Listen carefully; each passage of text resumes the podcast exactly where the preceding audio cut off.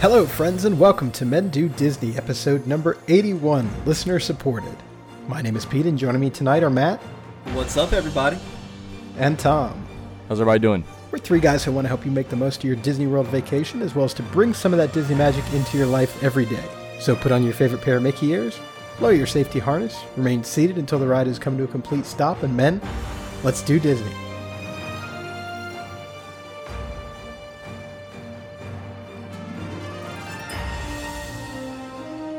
What's new with you guys?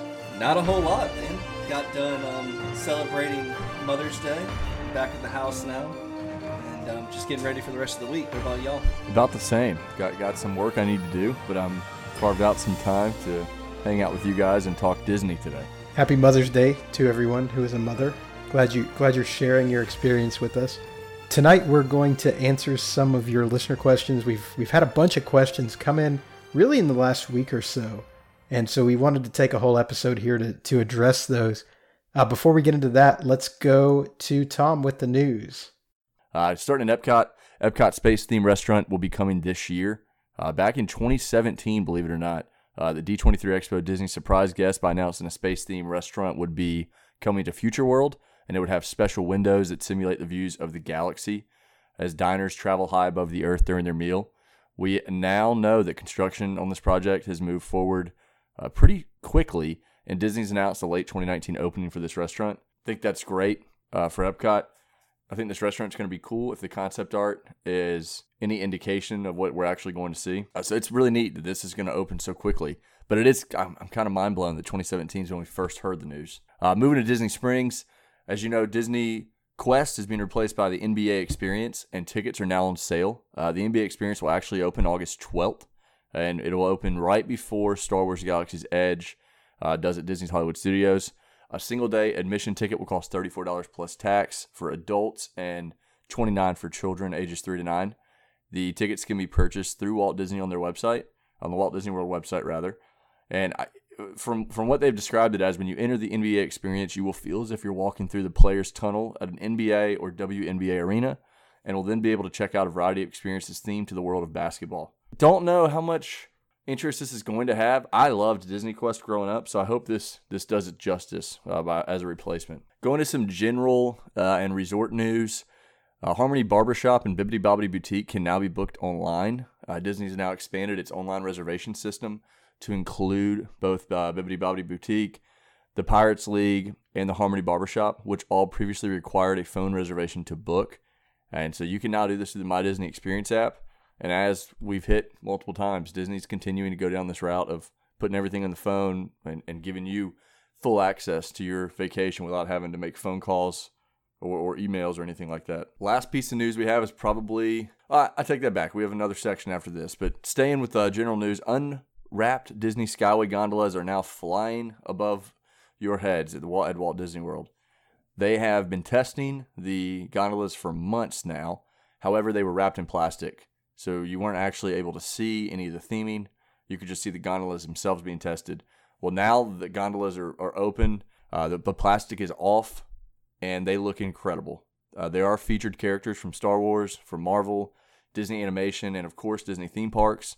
I mean, I, I'm blown away by the artwork on the gondolas. As long as Disney takes care of them, which I hope they will, it is really neat to see them going through the sky. They still don't have air conditioning though. Yeah, I, I really swung and missed there. I was for sure they would have air conditioning, but they have that unique. Um, I still can't. I always laugh at how they describe that they have vents. Passive ventilation technology. Yeah, so they have a Crack window. the basically. crack the window open. Yeah, crack the window open. And then our last bit of news: we do not cover Disneyland, so we try to stay only with Walt Disney World. But this one overlaps both of them. Galaxy's Edge is obviously about to open in Disneyland. So with that, details are coming out that will also be present for Disney World's Galaxy's Edge, and basically, they're the food and uh, drink menus have come out at Docking Bay Seven Food and Cargo, which will be a restaurant within the Galaxy's Edge. I don't want to go through each item uh, per se, but it, it did look good. It looks unique. It looks different than any other restaurant we have at Walt Disney World. I can't speak to to Disney Springs. I know one thing that people were excited about was the blue milk that is going to be available within Galaxy's Edge. For some reason, it makes me cringe thinking about it. But if you're a big Star Wars fan, you know exactly what I'm talking about. Uh, so you will you will certainly be making your way over there for that. Well, to me, this really the the food here, you know, looking at the pictures and, and seeing the menu descriptions, it's really reminiscent of the food that they have available in Pandora. I think you know, as far as be, Yep. being unique, and I, it it just seems like this food is a little bit higher quality, maybe than what you would see at a lot of other Disney restaurants. I think that's a good way to put it. I mean, we we rave about Satu'li Canteen, and that is the exact reason. It seems like a higher quality quick service meal. And so I think in these new immersive areas, Disney's taken the next step food wise to not just serve you burger and fries. I also believe in Galaxy's Edge that like the the bottled water, like that would be, typically be Dasani, or the Coke that would say Coca Cola, will have a different name on it. Well, it's yeah, it's it's in the language of the Star Wars galaxy. My fear would be if they run out of these and then they have to bring a regular Coca Cola in or a regular Dasani for sale. That that's my only fear with doing it that way. But Yeah, that would that would kind of ruin the immersiveness. But but yeah, I, I, this food does look good. To to read one of the examples that they announced, you've got smoked ribs with a blueberry corn muffin and cabbage slaw. I mean, where else are you going to find something like that on Disney property? nowhere, nowhere else. Well, that does it for me with the news. Unless you guys have anything you'd like to share in addition to what we've already shared. I think that is it. So we'll just pause for a minute here to hear from uh, our sponsor, Kingdom Strollers. So your family is coming to Orlando. And the thought of lugging your stroller onto the plane isn't your idea of fun. But you're smart enough to know that conquering the theme parks of Orlando without a stroller for your kids could be a vacation killer. As parents ourselves, we get it. You're not asking for much. You just want the convenience of a clean, affordable stroller or crib delivered to your hotel or vacation home, ready to use. Welcome to Kingdom Strollers, a Disney featured stroller and crib provider that does exactly what you're looking for at a great price. To book your stroller or crib, just click on the item you'd like to reserve and select the dates for your rental. We run a tight ship, so we will never overbook. Next, tell us where you're staying and choose the times for delivery and pickup. Then, choose from helpful free accessories like cooler bags and rain covers. It couldn't be easier. If you have any questions or concerns, you can check our FAQ page or just give us a call. We are always ready to answer your questions. Once you've placed your reservation, there's nothing left to do except count down the days until you're in sunny Florida. So what are you waiting for? Go ahead and book your stroller or crib from Kingdom Strollers today. All right, well, let's go ahead and uh, and get cracking on some of these questions, guys. We've got a lot to get through, so uh, so we'll go ahead and just jump right in. Matt, you got you got one you want to ask first? So we got a question here. It says, "My wife has awful motion sickness. What rides should we avoid?" And I'm gonna start us off and just say, Mission Space. Just don't even do it unless you're gonna do what is it? The orange, the orange shuttle. Do they still have that where it's you know t- a toned toned down version, Tom?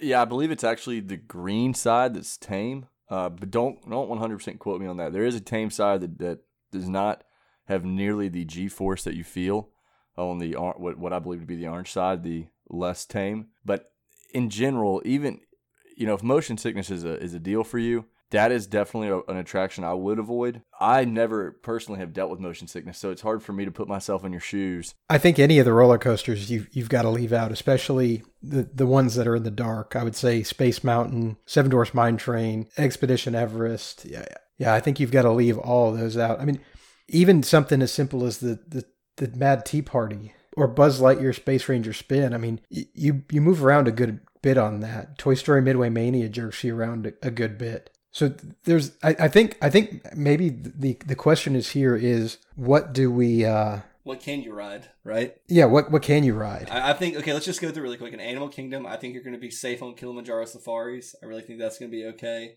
In Epcot, I think you know pretty much everything is going to be okay in Epcot except for Test Track. Um, I don't know. Do you think Soarin'? Do you get motion sickness on Soarin'? Yeah, I don't get. I mean- I mean, yeah, Yeah, I, think- know. I know it's hard. It's hard for you, Tom. And I mean, I don't really get bad motion sickness, but I could see Soarin'. I mean, maybe just stick to you know finding good restaurants, hanging out with the, the characters at Disney, and just making your way, enjoying people watching. But you know, just avoid the rides. But you also have single rider single rider um, option as well, so you can ride the rides that maybe your wife doesn't want to. But yeah, just you know, be cognizant of her needs and what she needs to do. You got another question? Yeah, moving to another question. How much do you budget? And this is kind of funny because we're talking about motion sickness. So, how much do you budget per day for food? You certainly don't want that to come back up. Um, but I'd say there's a couple different ways to look at this. If this is a trip where it's all about maximizing your time in the park and not concerned about food, you can you can get out of Disney at you know about 15 bucks per meal, 20 bucks at tops per meal if you're doing quick service locations. If if you carry your breakfast in, which I typically don't, you know, I do that. I'll bring a Clif Bar. I'm not a big breakfast eater myself. If you're looking to have a, a quick service lunch and a signature dining experience, probably more in the range of 50 to 60 dollars per day is what I would budget per person per adult. Uh, but that that's the way I would look at it. How about you guys? I think when you bring when you bring you know drinks into the equation, whether you like soft drinks, whether you like alcoholic beverages, whatever, I kind of agree with Tom there. I think you can you skip by drinking water, going to the counter service, and just you know get out of there for no more than fifty dollars in a day, depending on how many meals you eat. But I think when you start thinking about everything else involved, the alcohol, the sodas, the snacks, I think it's more hundred dollars a day. What about you, Pete? But that's not that's not to say that you can't do it. I mean, you can't eat breakfast before you go to the parks, bring a lunch in, and leave for dinner and spend nothing on food. And I think that's entirely possible. But also, on the other hand, I mean, you could spend 60 70 dollars a person a meal. I mean, there's a there's a really wide range there of what you could budget. And is it entirely possible to go to the park all day and, and not spend anything on food? Yeah, I think so. If if you plan ahead, if you bring in sandwiches, I can't tell you how many times you see people sitting on a sitting on a bench outside of a restaurant eating a sandwich that they brought from home.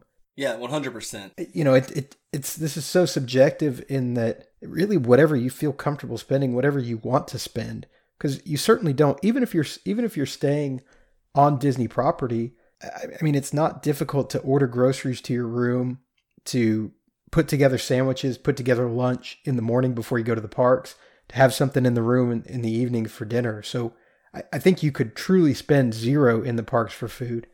But then, yeah, you could. I mean, you could eat a table service meal for breakfast, lunch, and dinner and spend 50 bucks a person a day. Yeah, exactly. So like like we said, it's just you know, cater it to what your needs are. Uh, you know, reach out to us if you have questions. Um, check out the restaurants online. You can see kind of a general idea of how much a table service meal is. See what you might like. This all kind of goes back into planning when you're about to get on your Disney trip. You know, if you know you're going to be in Magic Kingdom and you really want to eat at Cinderella's Royal Table, well, understand that's going to be not a cheap not a cheap meal. But you know, if you are you know in Tomorrowland and you want to go to Cosmic Rays, you know, or a similar type restaurant like that, or you know Casey's Corner, you're gonna you know spend maybe maybe 10 15 dollars for a meal. So yeah, just it's all about customizing and making it your own. And this is where the dining plan comes into play for a lot of people because if you get the dining plan dependent on what you're going to be doing, if you're going to be eating table service every day, if you're going to be eating quick service every day, the dining plan can really help you plan for that in advance. Are you going to have extra costs? Yeah, probably. But having that dining plan booked in advance and, and spending the money in advance will give you a really good idea of what your food budget is without having any surprises at the end of your trip. And and to piggyback on that, we we do have kind of another question that relates to this. We're going to Disney next month with our 14 and 16 year old. We'll all have magic bands. Is there any way to control what they can and cannot charge? Is there a way to track what charges they're making? So, as far as controlling what they can and can't charge, kind of. Uh, when when you check into the hotel, or you can do this through the website or through the app, you can set a well, you will set a pin to be able to charge to your room with the magic bands. If you don't give them the pin, obviously they're not going to be able to charge anything. So that cuts both ways, though. If they're not with you and they need to charge something, they're not going to be able to unless they know the pin. So yes, kind of. Now, as far as tracking, for me, not being able to track is half the fun. I, I like getting that email from Disney on the last day of the trip and seeing how high we can get that number. But it's not exactly a common experience. I went, you know, I went with, and and maybe it was just the pin number that stopped. You know, when I went with with my mom and my wife, they said they they didn't want charging privileges on the Magic Band so they could kind of track it better. So I I can't remember if I just didn't tell them the pin or they didn't want to know the pin. But we stayed together for most most time. Now, as a 14 and 16 year old, I can I can remember going away and kind of doing something on my own. What you could do is is give give them some cash if you know you, you want to make sure you're limiting it, maybe 20 bucks. Where where they're not going to go crazy with something. They could get a bottle of water if they needed it. They could get a snack if they needed it, and and I would probably lean toward not telling them the pin because as Pete has alluded to, that number can balloon quite quickly in Disney World. And and it certainly will. And with that being said, we have another question that I see here that segues pretty well. Um, so this is kind of a long question. It looks like there's um, maybe two questions built into one. But the question is, what are the best ages to take children to Disney World? When is the right time to take your child for the first time? And then how far between gaps? So the example here is age 3, 6, 12. And then when does Disney wear off? High school, college, like when is Disney not the right time to take your kid? So, like I said, there's a multiple questions in here. Let's just unpack them one by one. Uh, Pete, you know, with as the the parent in this group, when do you plan on taking your daughter on her first trip? I, I think right now, and she's a little bit over two right now, is a little too early. I'm thinking four, four and a half, five is really the earliest that I would want to take her. I, I think before that, kids don't really get as much out of it as as they would at a later age. I mean, w- do they enjoy it? Will they have a good time? Sure, but I don't I don't think she would get as much out of it. So I, I'm saying four or five. That that is the earliest that I would take a kid. Okay. Yeah, And so I think there's two schools of thought there. Five has always been the magic number in my head, but if you are itching as a parent to go and your in-laws don't want to watch the baby, or you, or you want to, you, you don't want to leave the baby behind, go before they turn three because it's free. If if if you get to that age three, I'd probably just go ahead and wait till five because they are going to get more out of the trip.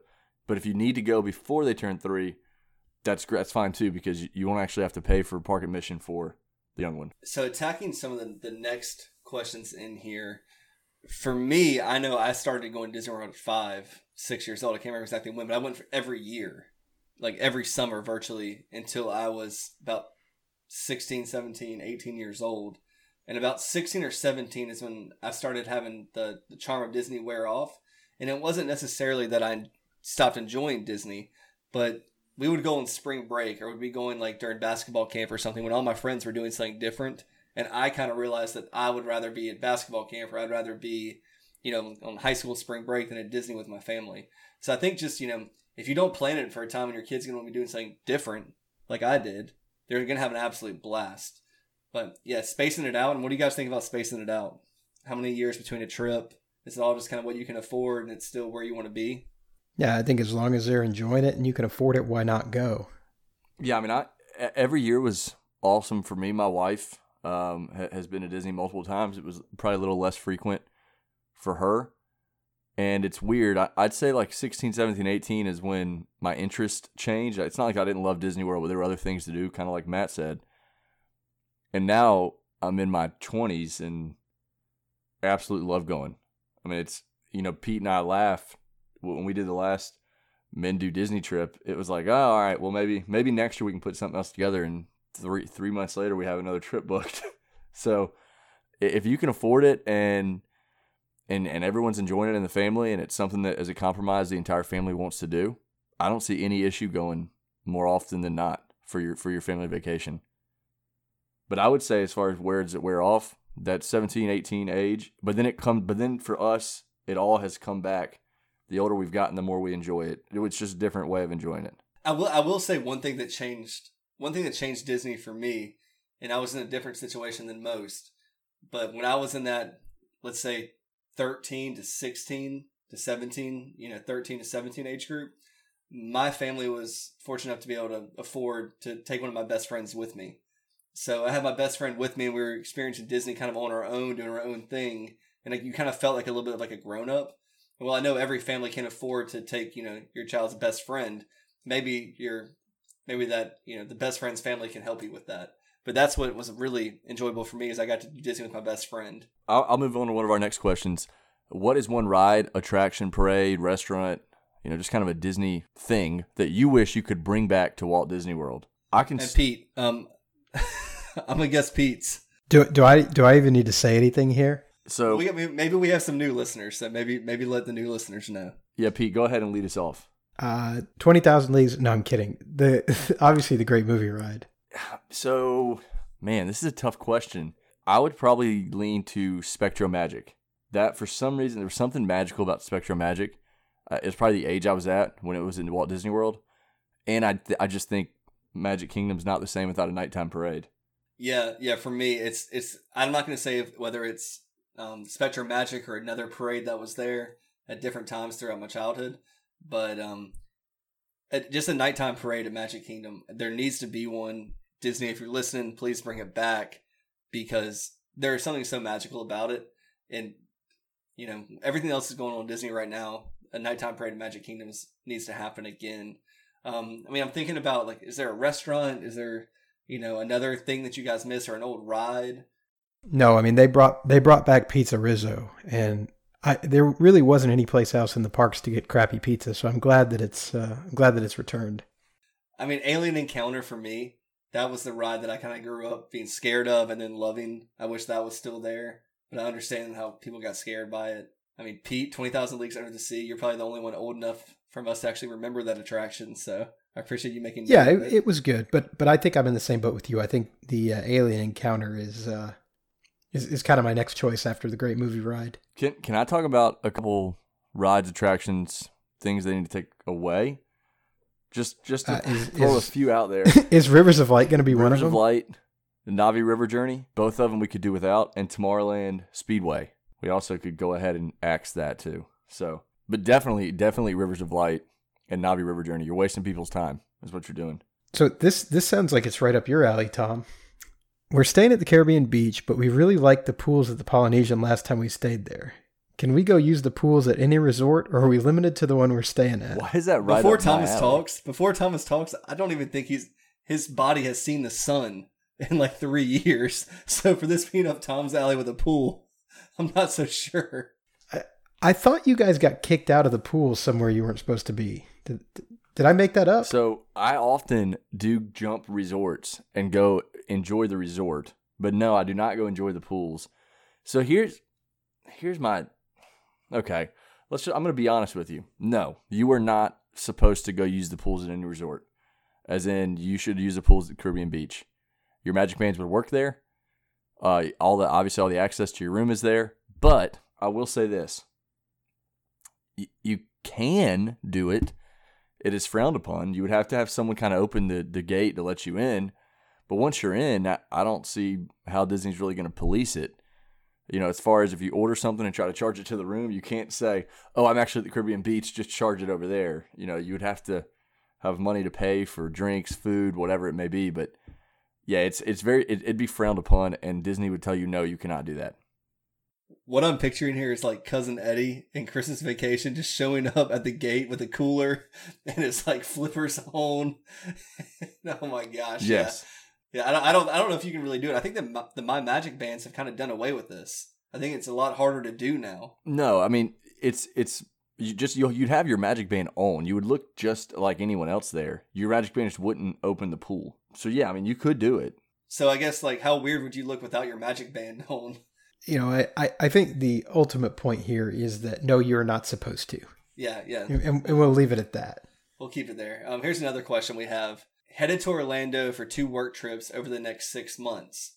Each trip, I will be down there three days for work, and it's going to be a conference, so I'll be tied up during the day. But thinking about getting an annual pass just for these trips.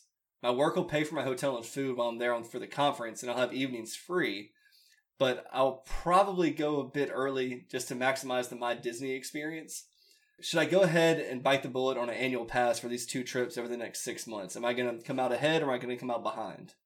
What do y'all think? No, for for three days, two three day trips. No, it's not worth it. I mean, it, it's close. It's pretty. I was gonna not, say, hold on, it's pretty close. I would. I mean, I think I think I think this person's also saying they were going to come down early and get extra time in the park. Like, it's definitely not worth it just for evenings in the park. But if you're going to go two days ahead of your conference and you're going to maximize your time, and so you're basically saying ten days in the parks will, I guess, take half days into account. So four full days in the park and two half days or something like that. The half day doesn't doesn't change my way of thinking because it's still you're still paying the same price for admission. I well, I mean, a three day ticket a three day ticket is three hundred fifty bucks with non park hopper. Park hopper with non park hopper. Three day park hopper is like four hundred and thirty. I would say this is getting close to worth it. My follow up question would be: Do you have any intentions of going to Disney again within the year? even if it's I just for that's one the day. key question. Yeah, that's the need to do that's the key question. But if So let's If- say you have like a trip with friends possible in nine months, then yeah, go ahead and do this. yeah, I, I think uh, Pete says no. I say yes, probably. But I like. I mean that you now have your excuse to go to Disney. If you want to go just one more time throughout the year, it's worth it. I mean, you, you, very rarely Yeah. will you go to Disney World and not have to pay for a hotel or food. So It's you, true. th- You really, it's a you're going to maximize the because the last thing you want is to go on these two three day trips, maybe go a couple days early, and then later in the year you you're back there for a work trip, and you'd want to do the same thing. Now, what I will also say is, like, if you're going there for a work conference, please go to your work conference. Don't just go down there and go to Disney. Hey, that is for you to decide and only you to know. That's between you and whoever you work for. But I, I think, you know, if you're buying two four day single park tickets, you're still coming out under the, the cost of an annual pass. But yeah, I agree. If you're going down any more, if you're going down for more than four days a trip, like it, it gets really, you're really close at that point. All right, what do we have next? So, next question. My husband and I are planning a trip with our two kids, one of whom is an infant. Do we need to include her in our ADRs? Or do we make the reservation just for my husband and older child and I? So you you do have to include the child on the dining reservation, and and the reason for it is that so let's say you've got a husband and wife going down with an infant who's not on the dining reservation. You you wouldn't have room at a two top at say be our guest for a high chair, right? You would need a bigger table for that infant. So When, when I now you're not going to have to pay. For, you're not going to have to pay for them, right, right. But they still do need to be on the reservation. I guess taking the step further for fast passes, you probably wouldn't have to put them on fast passes, right? That I don't know. I mean, if they're not going to ride the ride, you know, if you're talking about an infant, I would say you're gonna you're gonna be doing rider switch. correct. Okay. But for for advanced dining reservations, yeah, I mean, if you have four people, you need to make a reservation for for four people because again, they may put you at a smaller table that doesn't accommodate a booster seat or a high chair or whatever else you have. So you want to make sure that they're aware of that. Well, moving to one of our next questions, which is one of my favorite questions we have. We're getting ready to book fast pass reservations for our trip, which is in about three months. We're staying on Disney property, so we know we can book fast passes 60 days out, but what time can we start? Tom, how, how long did it take us to figure this one out? Um, it, did it take us a little while? I mean, I feel like we just It was. I mean, I I can remember a trip waking up at midnight thinking I'm going to get the fast passes booked, I remember and it's been several years. I remember uh, uh, thinking for some reason it. I mean, I, I Pete, I remember actually staying up till three a.m. thinking, oh, and now it's fair game because it'll be midnight on the West Coast, so the day has turned. but do not do this. Do not stay up till midnight. Do not stay up till three a.m. I think it's is it six or seven a.m. seven seven a.m. So Eastern Seven a.m. on the sixty day out, the sixtieth day out, you can book your fast pass for the entirety of your trip. I can't recommend this enough. The trip we're going on in June, we were within the sixty day window already and have struggled to. I don't want to say struggled. We've done pretty well. We've we've gotten very fortunate on, on our fast passes. We'll we'll put it that way.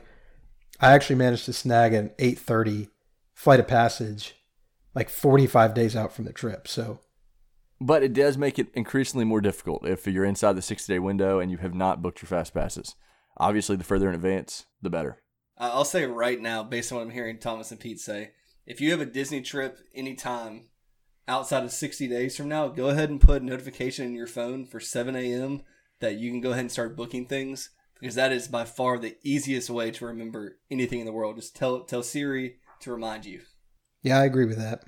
All right. So next next question: What is the maximum amount of people to bring on a Disney trip and still have a good time? Thinking about how many people per, per ride, maneuvering through the park, and dinner reservations, we are thinking about a combo bachelor and bachelorette party at Disney. I, I'm very anti this. I'm anti the I- concept of a bachelor and bachelorette party together on a trip.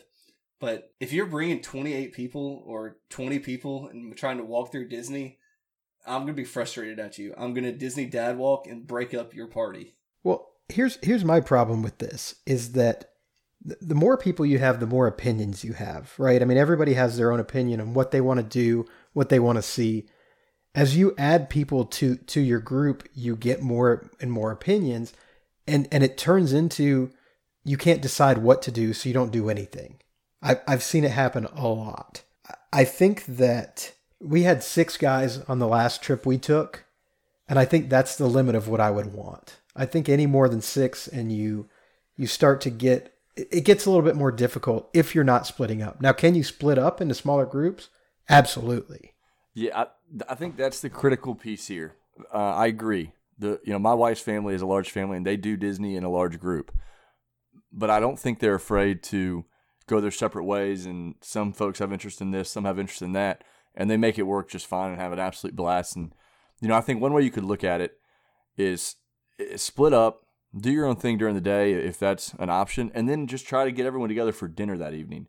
Because any But even when you think about dinner, how many eight how many eight tops are there at the restaurants, or how many ten tops? you can get you can get reservations at Disney for Disney dining. They won't ta- they won't parties that big. I mean they, they do, but for the fast passes, you're going to struggle. I mean you, you we did it with six people, and our group actually was split up at sometimes. You know we'd have two doing this and four doing this, or three doing this and three doing that, and it, it you know if you're opening to splitting up, I think it's fine. Don't worry about your maximum number of people.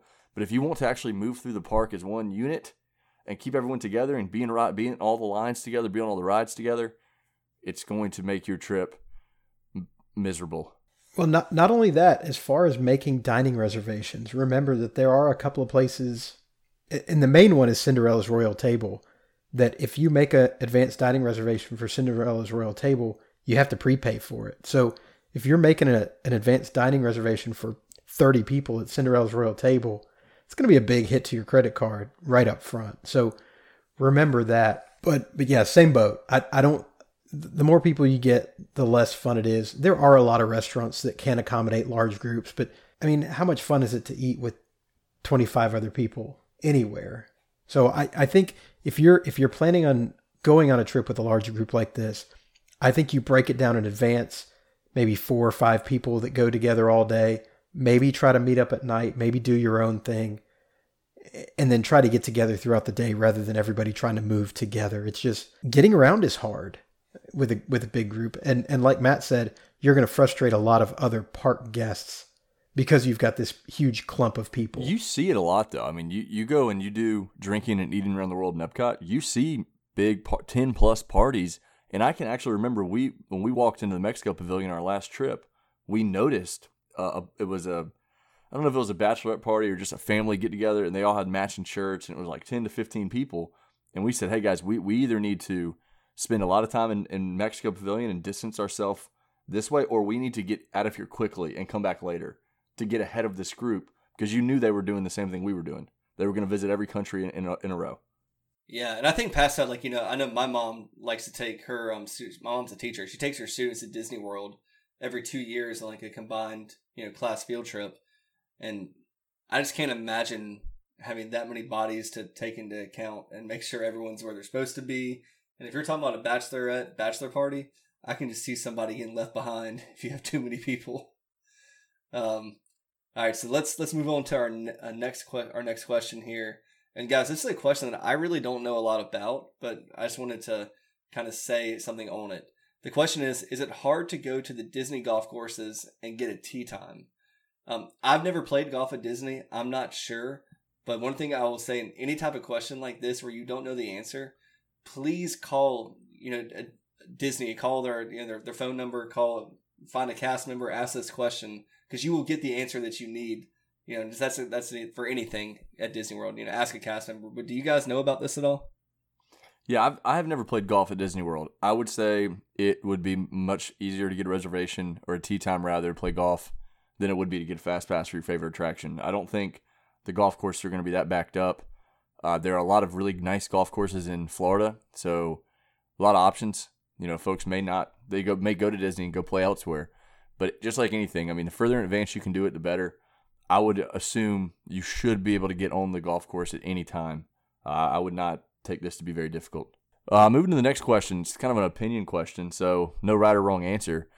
Uh, how do we, as as a podcast group, feel about the live action Disney movies that have been coming out into theaters lately? Um, you guys take a stab at it. I, I'm okay with them.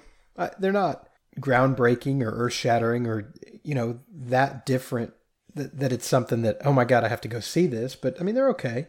I think I'm in the same ballpark as as Pete. I'm excited for them. I'm excited for the newness that you know people that have not grown up with the animated features are experiencing, and they're seeing their favorite characters. Um, I definitely think this is Disney just cashing in on grabbing, grabbing their and the next the next group of um devoted Disney fans because you know everyone that grew up in my time, you know when I was younger or grew up in Pete's time because he's way older than me, are taking their kids to see these movies, and sharing the experience. And I think that um, that's basically what's happening with these. And if you love Disney, go see them. I've seen a handful of them. I enjoy them, but you know, I'd, I'd like for them to come out with some new content in the in the future. Uh, so I'm okay with it. I'm actually, I'm not as die hard, Like I'm gonna go see every single one of them. I pick and choose which ones I want to see.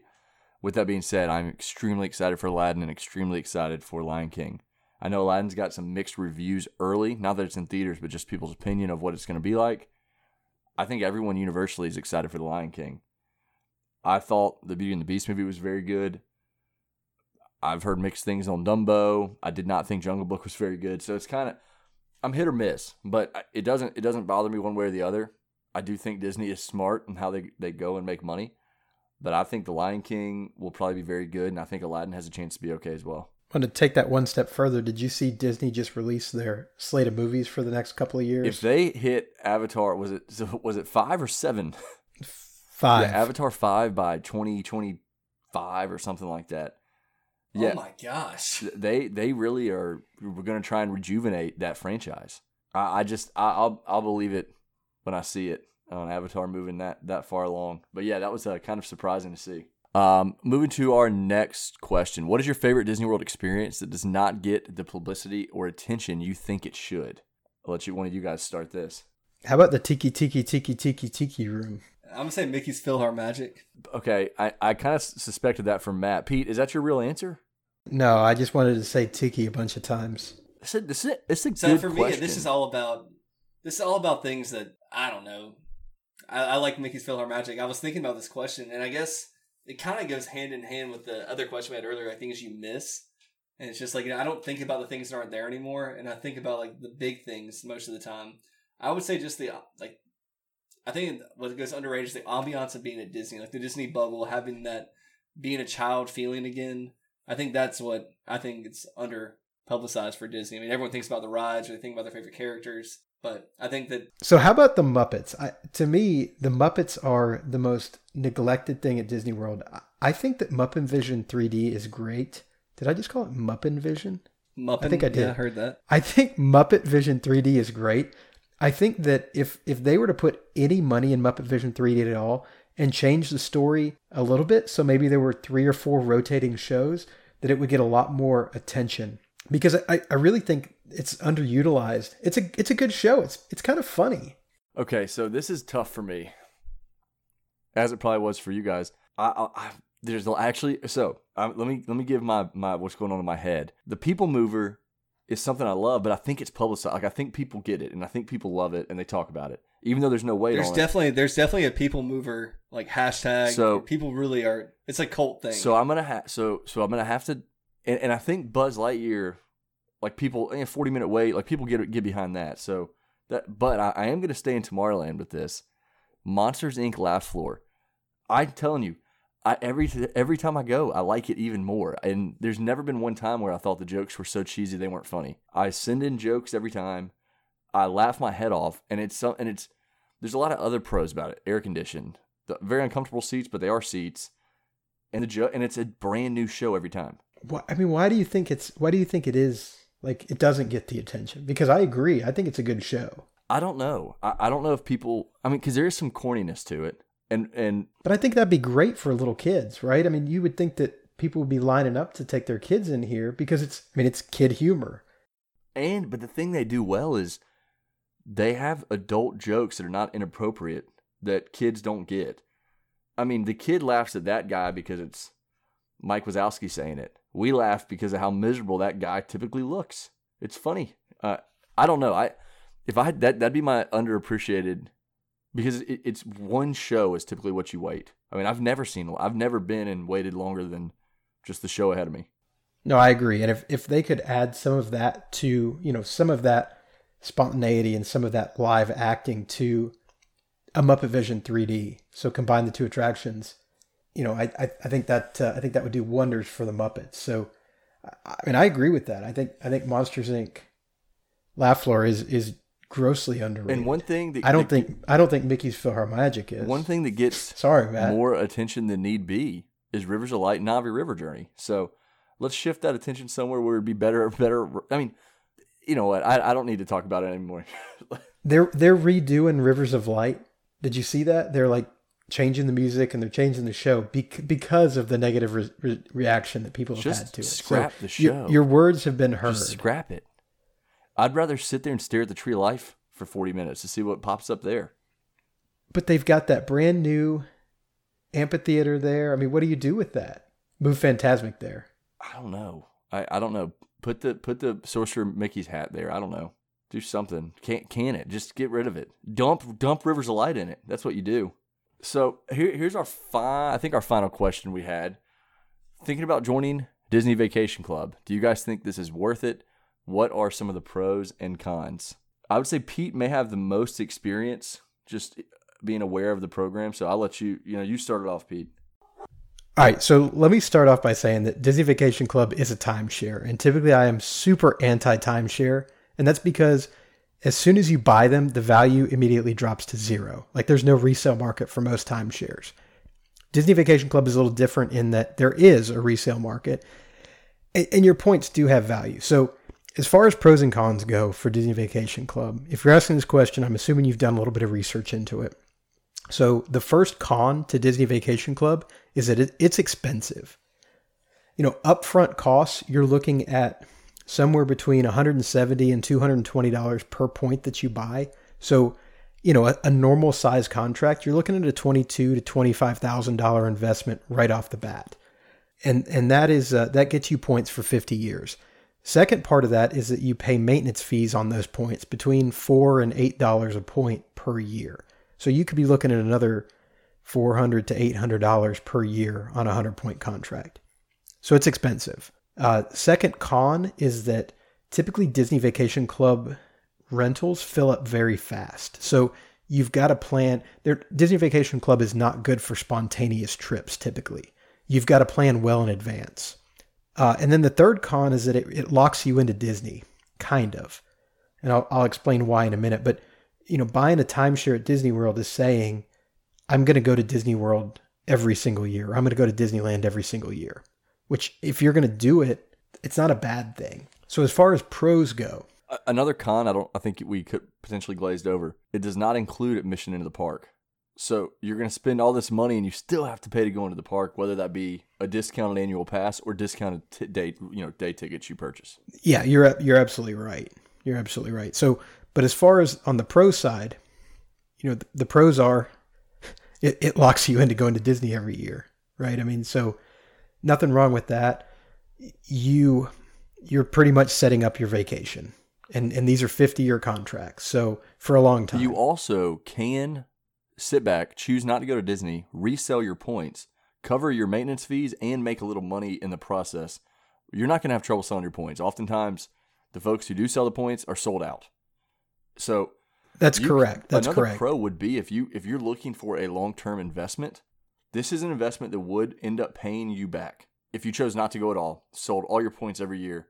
It does cover the maintenance fee, and it would begin to chip away at that initial investment of what thirty or forty grand you're probably sinking in.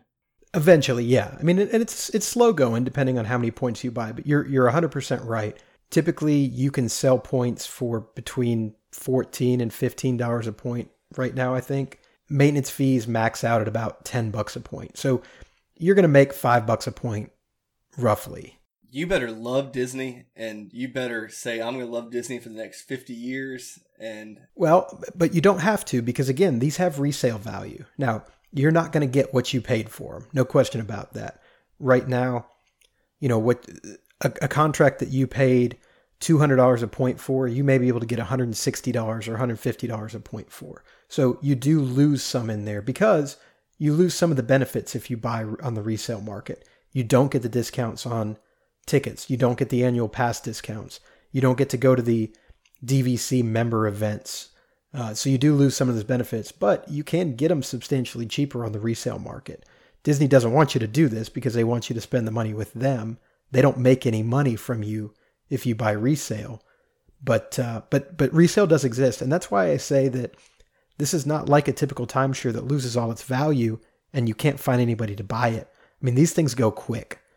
If if you list a, a DVC contract and it's at a reasonable price, typically it's going to sell pretty quickly. Pro there, uh, I, I guess one other pro is that you know you do save a substantial amount of money overpaying standard rack rates at, at Disney hotels. If you look at it on a per point basis, I mean, if you're spending $200 a point for 50 years plus your maintenance fee, I mean, you're still coming out ahead. So I, I guess whether or not this works for you really depends on what your plans are. Are you going to go to Disney a lot? What your what your financial situation is. I'm going to go ahead and tell you if you have to finance this, if you can't put the cash down, it's almost never going to be worth it because Disney charges I want to say 15% interest. It's something exorbitant for for uh, for interest on this. So it's definitely not something you want to finance if you can avoid it. You definitely want to pay cash and then and then reap all the benefits. But it is an expensive investment, but if you're going to use it, why not? Yeah, I mean as an alternative, I would say annual pass is a much cheaper way to go. Yes, you don't have the benefits of staying in the DVC resorts, but you could do an annual pass and then buy points if you want it on the resale market. So there's a bunch of different ways that, to kind of skin the cat. I chose we, we chose annual pass. You know, we, we have not considered investing in Disney Vacation Club, but we also don't have the cash to do it. So uh, that kind of ends the conversation for us. But that was it. That was our last listener question we had this evening. Well, good. And, and as always, if you guys have any additional questions, anything like that, feel free to send them in. You know, we'll we'll try to answer them on an episode, or we'll we'll plan more of these episodes. So with that, Tom, Trivia question secret? Let's, let's, knock it out. So, secret of the night. Did you know just before the last drop on Splash Mountain, the opening you go through is actually a profile view of a hidden Mickey? Uh, there's something I did not know and had to had to fact check. So that's kind of neat. Uh, it kind of reminds me of the hidden Mickey, the aerial view of Hollywood Studios at one point. Uh, going to the trivia question last week, uh, it was where can you find an interactive tarantula at Disney World? Of course, that is the Jungle, Cru- uh, Jungle Cruise queue. If you uh, act like you're going to get near or mess with this, this tarantula may jump at you or, or move or rattle the cage. Uh, so it kind of can startle you if you're not aware of it. I, I, I think we debated this one too because I think the there's a tar- giant tarantula that shoots spikes at you on tough to be yeah, above. That's, that's not interactive to me. It, it, shoots stuff at you. How's that well, not interactive? Well, we've given you both tarantulas at Disney World that are interactive, I guess. Moving to the trivia question for this week. Uh, what do the 13 lanterns hanging from the Liberty Tree Tavern area oak tree represent? Uh, if you walk through Liberty Tree, uh, if you walk through um, Liberty Square rather, you'll notice a massive oak tree, and there are 13 lanterns hanging from it. What do they represent? You can email us at mendowdw at gmail.com or tweet us at mendowdw podcast with your guess, and we will have the answer for you next week. All right. Well, anything else for this week? That's all for me. All right, well, that's all we've got. Please tune in next week for some more Disney magic. Look for us on the Twitter at MenduWDW Podcast. If you have any suggestions, questions, or comments, please tweet us or email us at MenduWDW at gmail.com. If you enjoyed the podcast, please subscribe and leave us a review. It really does help us out. Thank you so much for listening and giving us the most valuable thing you have your time. We'll see you next week.